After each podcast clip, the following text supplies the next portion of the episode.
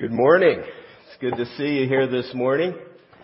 As Joel said, we're at the end of 2014, about to turn the corner into 2015. And just a reminder that time marches on. it does. And this podium is actually a reminder. I cannot see the screen as well, so I've been using a podium. Just thought I'd answer the question once and for all for, for everyone who wonders, why do you start using it? I can't see it as well as I used to. So, I actually, it's much more comfortable to be able to see what I'm talking about. That's great. Um, this, this week and next, we're going to do a two-part series called Setting the Tone. And we're going to uh, look back, and we're going to talk this week about what to look back at. What should we look back at? Where should we focus? As we're looking back at the year. And then next week, we're going to talk about what to look forward to, what to gaze on, what, what should be drawing us forward as we set out to follow the Lord into 2015, as we get ready for that. You know, once Christmas is over and gets wrapped up, it seems like everything sort of turns toward the new year. I noticed the first Rose Parade commercial about 10 days ago. I don't know when they started. I noticed it. You know, it's like everything starts turning toward the new year and it's a natural time to reflect and evaluate, think back over last year and begin to consider what you want to do differently um, this next year. And my native tendency is to rehash conversations, to really sit and think through what's going on, sort of my native tendency is to be a navel gazer, which is miserable. It is really miserable to sit there and think about what you said and what's gone on and what's happening, to review scenes from the day and evaluate. There is, there is some of that that's very important and we're going to encourage you to do that today. You may not be wired to reflect, but today we, we want to help you think through some things about the last year that can carry you into the year ahead.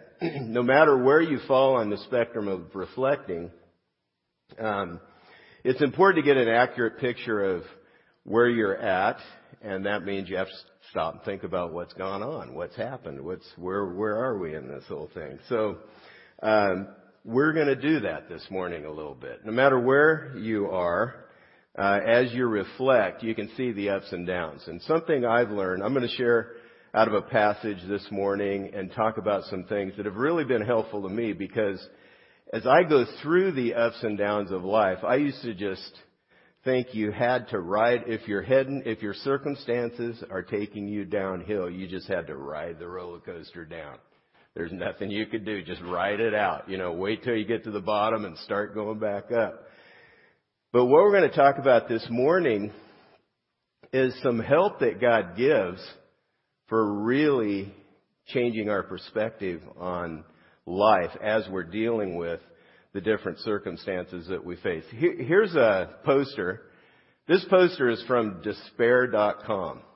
If you're heading down the roller coaster, I wouldn't say go to that site, but this, this is actually, it's kind of a tongue in cheek perspective. Less is more unless you're standing next to the one with more, then less just looks pathetic. and, so, as, as we look back at the year and start evaluating, it's easy to compare, isn't it? I mean, it's really very easy to get into comparison. And comparison discontent, which comes out of comparison, is a force that can pull us it's like gravity, pull us down in the wrong direction. And it can become like a flu. It distorts our perspective. Our senses aren't where they should be, and we can't, we can't really get a grip on life. So this morning we're going to look at what God has said about overcoming discontent and comparison. Uh, we're going to spend some time looking at what He wants. Before we dig into the Bible, though, I'd like to give you some warning signs of discontent that may help you sort of gauge where you're at. First, comparing yourself with others nonstop.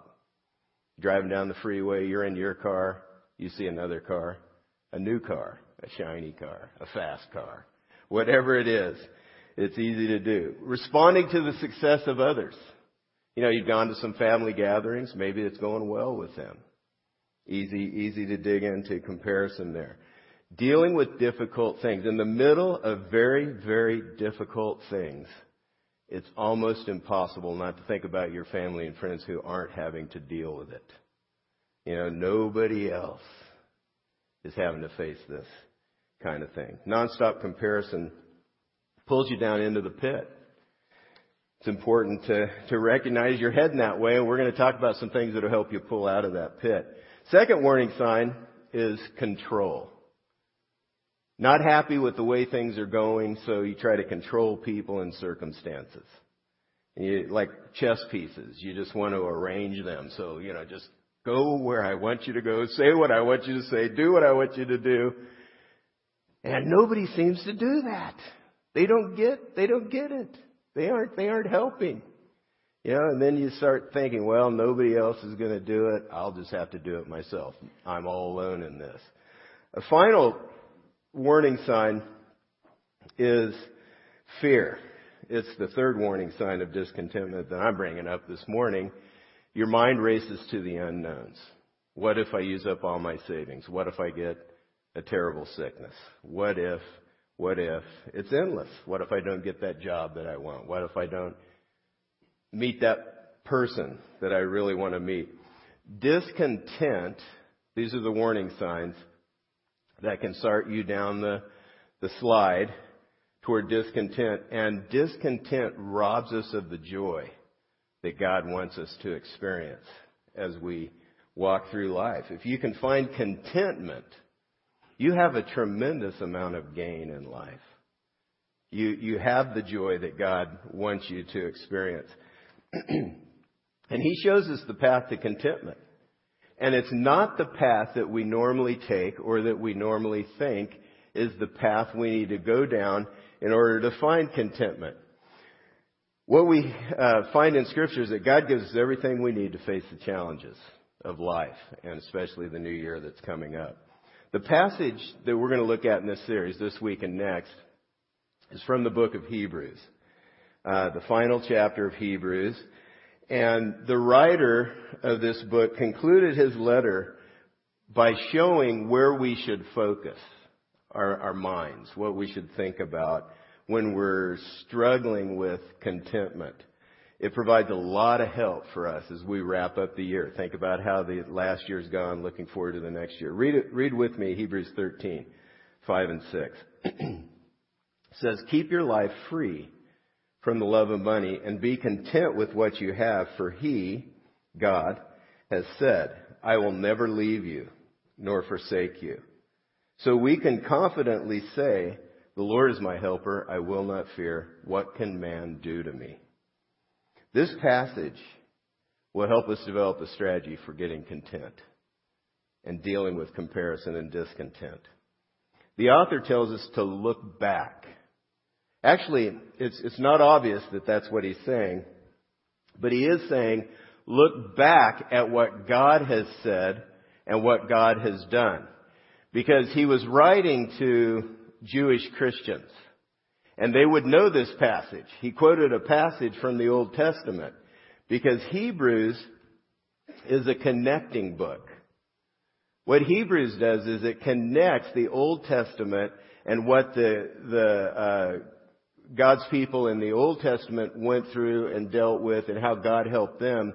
It connects the past with Christians and their struggles today. That's what Hebrews does. It's connecting the Old Testament and helping us make sense of it in light of Jesus Christ and who He was. And so, what the author here is doing is he's referring back to something God said through Moses and he's connecting what he said and what he did to our present day challenges and our present day struggles.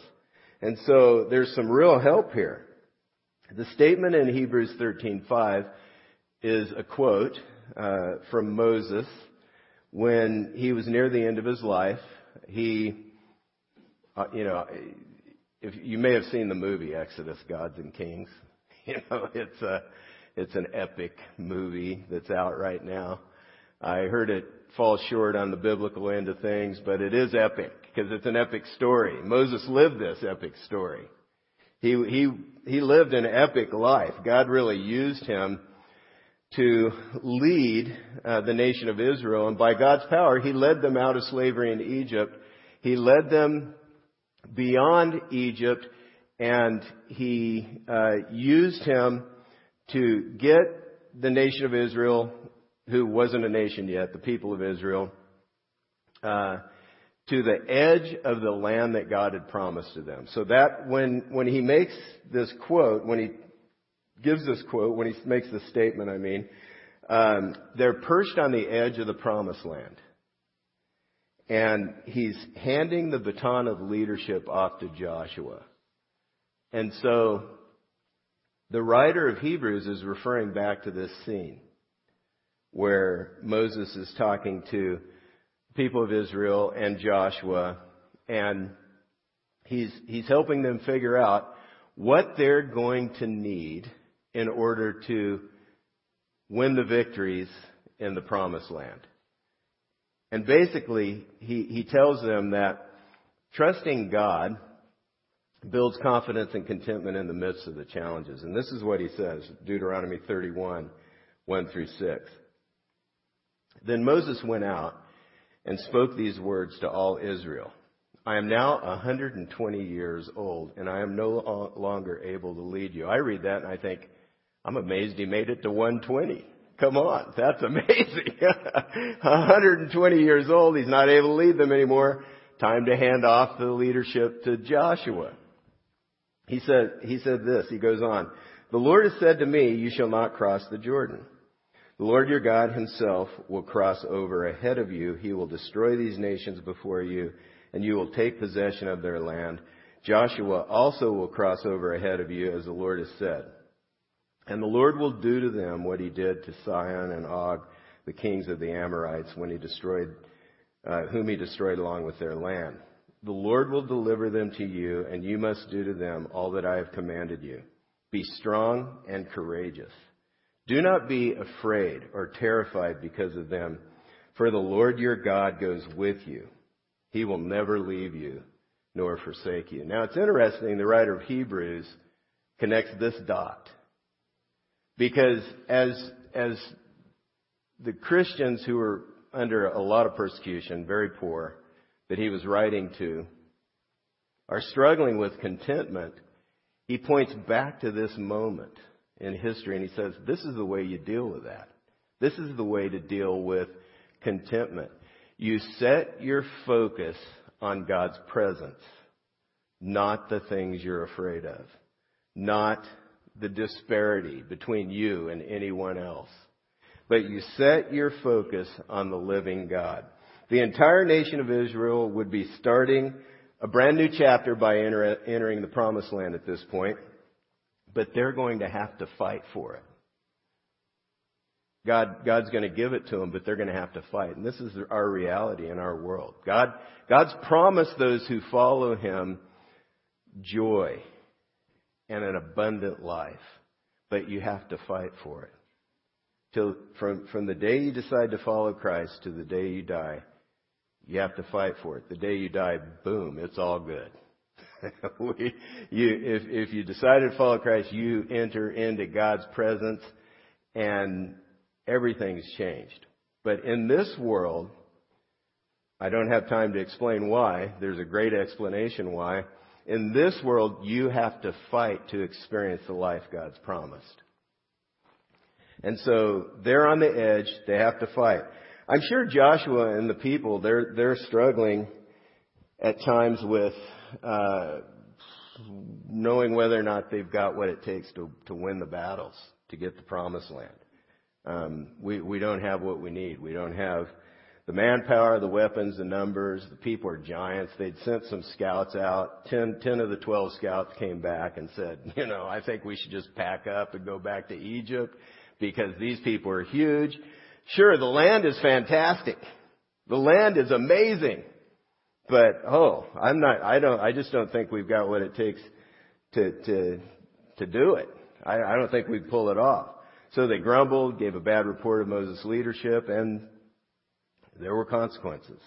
The whole nation of Israel wandered in the desert for 40 years. And this is what happens when we don't trust God in the midst of challenges. We wander. We don't make the progress that He really wants us to make. But Moses, speaking out of his own experience, makes this statement. Because during his lifetime, as he led the nation of Israel over and over and over again, their circumstances didn't look good. They looked horrendous, but God came through and provided over and over again. And so knowing that they're going to deal with fear, comparison, uh, trying to control situations they can't control, things are going to be out of their control. Moses knew that a strong focus on God, His presence, and faith in Him is what it was going to take to bring success. So in this statement, I want to underline this. This is something I've figured out as I've walked with God through the years. In this statement, Moses gives a key to the victory over comparison. And, and here, here's the key. I need to make a shift in my focus from what I have or don't have to doing God's will in the circumstances I'm in. I need to make that shift. God promises to give what we need to do what He wants. If I'm, if I'm focused on a circumstance and I'm trying to get out of it what I want, I'm focused on that, what's going to happen? I'm afraid. I try to control it. And I, I get unhappy with what's going on. But if I'm dealing with a circumstance and my goal is to please God, and to do what He wants. My whole focus shifts off of the things that I have or don't have onto what, what is it going to take to accomplish God's purpose right here, right now. That's the key to contentment. That's how we find it in life. That's how we discover it. When I'm wrapped up in my own goals, I'm on my own. But when I'm trying to do what God wants, he promises to provide everything I need to do exactly that. He will give me what I need. At the end of the year, you may be looking back and it might be kind of a downer thinking about the outstanding bills that need to be paid, uh, that you thought maybe would be paid. Maybe you're not as far ahead as you, you wanted to be. Your car may be sputtering along. There are people that aren't in your life, you wish were in your life, you aren't at the place in life you want to be, the experiences you want to have, maybe, maybe you haven't had and you feel like you're missing out. Um, these things could be capturing your focus right now. All the stuff you don't have, all the stuff you do have that you wish would get fixed. Whatever it is, maybe, maybe that's capturing your focus. But notice how Moses and Joshua shifted the focus of the people from fear and comparison to doing what God wants, recognizing His presence and help to do exactly what He wants you to do. We, we have the ability to fast forward and see what happens in the life, because this is history. This is why it's helpful to look back. so we can fast forward from this point in history, from Deuteronomy here to um, the way it played out in the history of Israel and how it went as they fought the battles in the promised land. And here's how it went. When they trusted God and did it His way, they won. When they trusted themselves and did it their own way, they lost. Every time. It was as simple as that. This is the way it is. Hope comes as I shift from comparison to God's presence and provision to do His will. This, this is where I find hope. We deal with discontentment when we're afraid we're not going to get what we want or what we need. Have you ever checked your bank account and discovered you have less than you thought? It's a shocker. made some kind of error. Or now you get an alert on your app. Isn't that fun? You turn your phone on, there's an alert. Oh no, you know, I, I always check the alerts. Now, once I checked one at one point and found out it was telling me my bank account was getting low. You know, I checked that. So it's easy when that happens to go into a spiral and be frustrated and resent having to watch your finances so closely, isn't it? I have a friend who has way more money than I do. And one time we were having lunch together. I think it was for his birthday or my birthday or something, or an old friend, longtime friend. And he was telling me one time he was really bummed because he's, he's about to go to Hawaii and he had to have a budget this time. You know, things were a little tight. He had to have a budget for Hawaii. That's a point at which you could struggle because I had never been to Hawaii at that point in my life. I had never been there. And things like this happen all the time. What are we going to do with that? Hope comes as I shift from comparison to doing God's will, to His promise to help me do that with His presence and the, the things that He's going to provide to do that. Find contentment, we have to shift our eyes away from all the stuff we don't have. All the things we want to have, all the trouble, the circumstances to doing God's will and trusting Him to help me do it. This is, this is actually why God made us. He made people to do what pleases Him. And that's right. For someone who's made something, to, to ask that. If, if you have a maker, you're, you're made to do what the maker wants. And He's made us to do what pleases Him. We haven't. We've rebelled, all of us. But He graciously accepts us back into His family if we turn from going our own way and decide to accept what Jesus Christ has done into our life and live for Him, which is what we were made to do. That, that's why He made us. So to find contentment, we shift from what we want, what we have, what we don't have, to doing what God wants. And that is where the joy is. That's where the contentment is found. That's where life really becomes the life that we've wanted. And it's way backwards from the way we normally think. We think the path is our way, the normal way that we do it. Look again at Hebrews 13. Keep your life free from the love of money and be content with what you have. For he has said, I will never leave you nor forsake you. So we say confidently, the Lord is my helper. I will not fear. What can man do to me? That truth settles your heart when you believe it. When you, when you really believe it, it settles our heart. Battle's in our heart and mind. The battle's in here and in here. We can, we can shift our focus by looking at what God's given us right now. If I'll trust and obey Him, gives me confidence that He's going to provide what I need right in the here and now. Then we don't have to ride the roller coaster downhill. We can, we can choose what we think about. We can shift our focus to those things. Trusting God brings courage, confidence, contentment, blessing, and advance. We make the progress that God wants for us. Be content with what you have. For he has said, I will never leave you nor forsake you. There's a popular verse that many athletes hold on to as they compete. And you may see it some this bowl season. You know, it's bowl season. Been watching the boring bowls mostly to this point. The better bowls are coming. Uh, football games that sort of matter. We'll forget about them in a couple months, but they sort of matter right now. Uh, see who wins the national championship. It's all coming up. But there's a popular verse that many athletes, Christian athletes, hang on to. Philippians 4:13, which says, "I can do all things through Christ who strengthens me." Here's a picture of Tim Tebow, and you can see that verse on his eye black. He's cover of Sports Illustrated. Philippians 4:13 is there.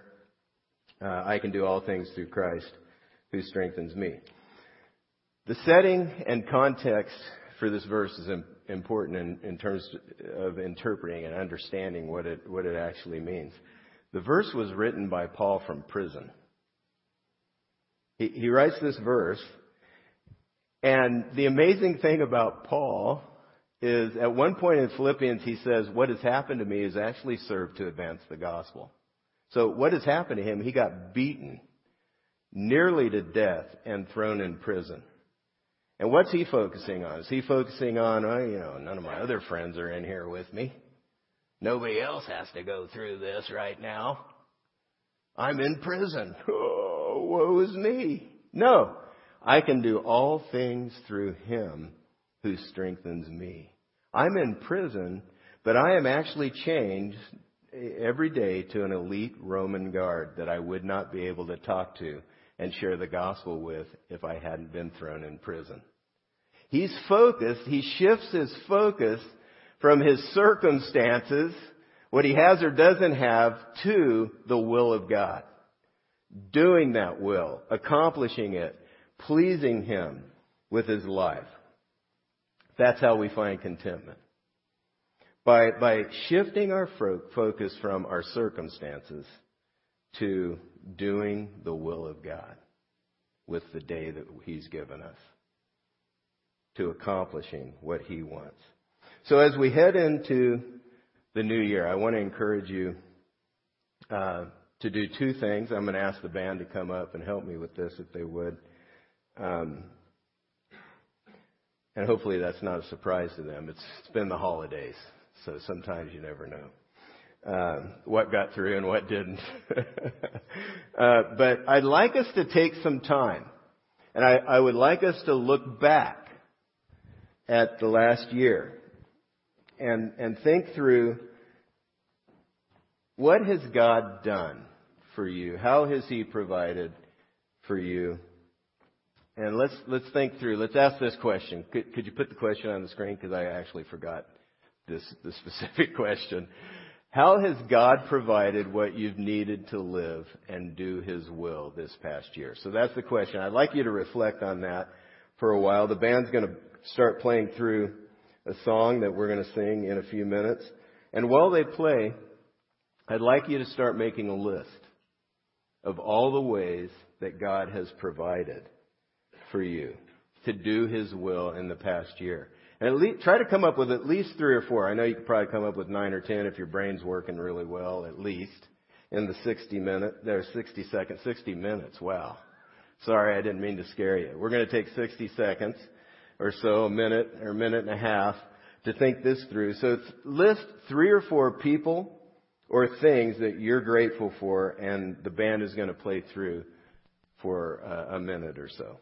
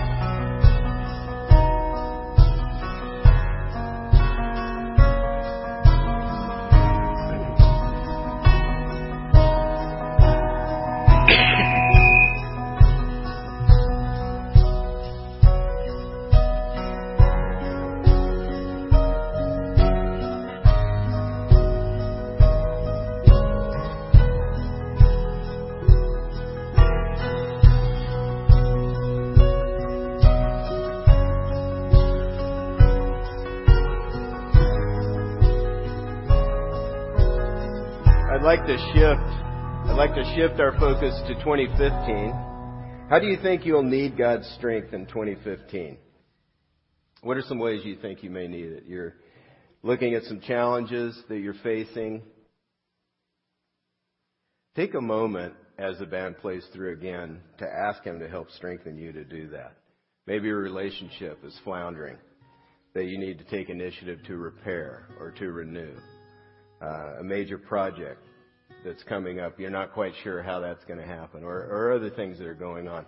How do you think you'll need God's strength in 2015? As the band plays through before they lead us in uh, the next song, then take a moment to um, think that through. And then uh, as they sing, the, we'll be receiving our offering. And you've taken the next steps that are listed in your uh, connection card if, if you've done this. So think that through. How are we going to need, how are you going to need God's strength in 2015? And ask Him for it. Take the time to ask Him for that strength.